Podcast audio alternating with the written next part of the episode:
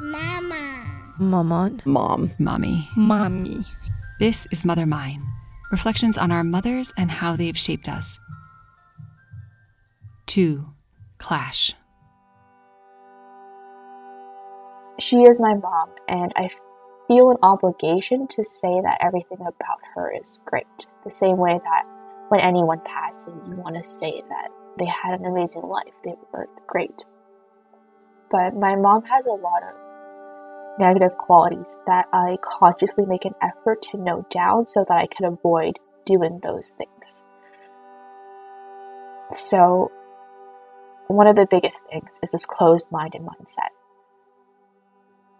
We have a lot of arguments about certain values. She grew up in a traditional Chinese household and she carries that with her into this household. I have a very westernized view and have a lot of westernized values.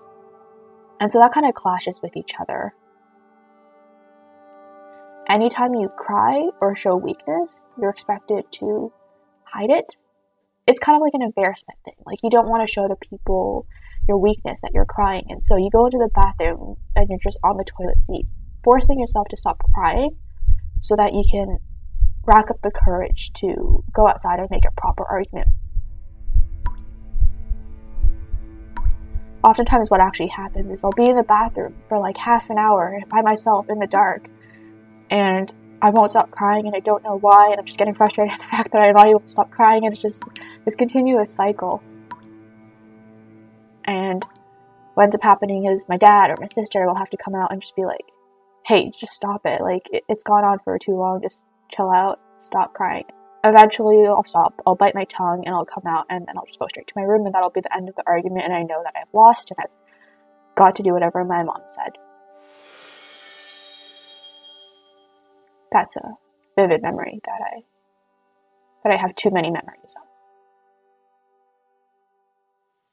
My mom and dad came to Canada as a very low income, not much money, and had to work from the ground up. So I'm really respectful of that of them, but it also means that they always and continuously to this day have a very survival mode mindset where they'll help fulfill my basic necessities food, shelter, living, and to some degree education as well. They'll be more than willing to spend however many dollars is required to make sure I get a good education. And beyond that, in terms of emotional support, uh, psychological support, I don't talk to them about that. I do have a lot of kind of mm, mental health problems that I talk to my friends a lot more about than I do with my own parents and my sister, in fact. And I don't know what it is. Maybe it's the dynamic that exists in our family household. Maybe it's just the relationship that I've developed with them. Maybe it's something with me. I'm not sure, but that's kind of how I see it. She always had an, a characteristic of being a Chinese mother, which meant that expectations of being a doctor or a lawyer one of those highly regarded quote unquote prestigious jobs. And so that was kind of drilled into me, but at the same time, it was also like you do what you like as long as it provides you with a steady income. Because she kind of knew that I was picking a job that wasn't that risky, that was safe, because that has been drilled into me. Like, I personally wouldn't do a very um, risky career move. She can kind of trust me on that. Um, and so I've been a little bit free to pick my career. I remember when I was in Singapore, which was miles, miles away from Canada, and I didn't even need to tell my mother that I was traveling away from Singapore, but I did. So I had messaged her and I told her about that. So it's in odd moments when I don't even need to think about her. I feel the need to get her approval and to have her uh, sign off on my decisions, even though I'm miles away.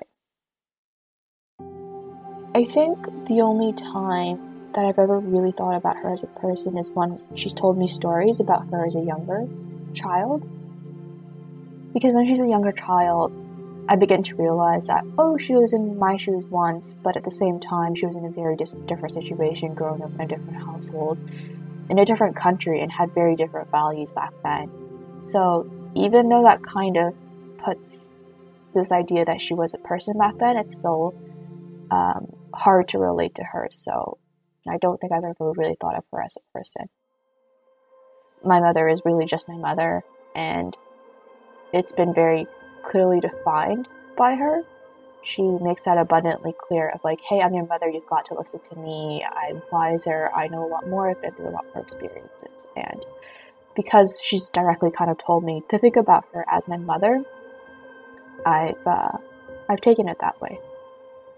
And then it kind of clashes with the Western media that you see because a lot of the Western media portrays mothers as kind of best friends to to the daughter or to the son or whatever.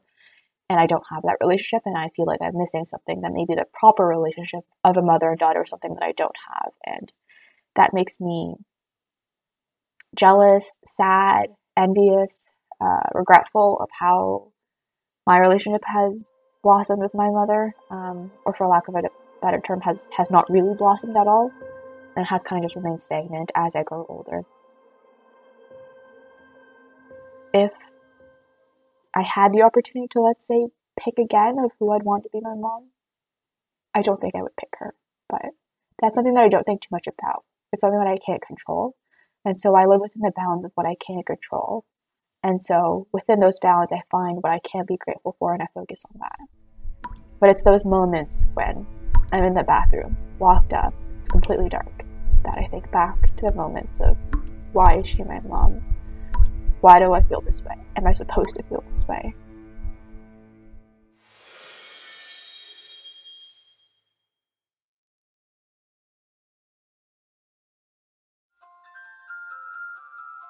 Thank you so much for listening to Mother Mine. I'd like to say a huge thank you to all of our contributors. If you'd like to submit your thoughts about your mother, we'd love to hear from you. Just visit ourmothersourselves.com. That's ourmothersourselves.com and click on Mother Mine for details of how to participate. There will also be a link in the show notes. I'd like to say a huge thank you to each and every one of our Kickstarter backers. Your generous contributions have made Mother Mine possible, and I am so grateful. Mother Mine is created by me, Katie Semro, and produced in conjunction with Our Mothers Ourselves. Buenas noches, mi amor. Duerme bajo el rosal con las manos.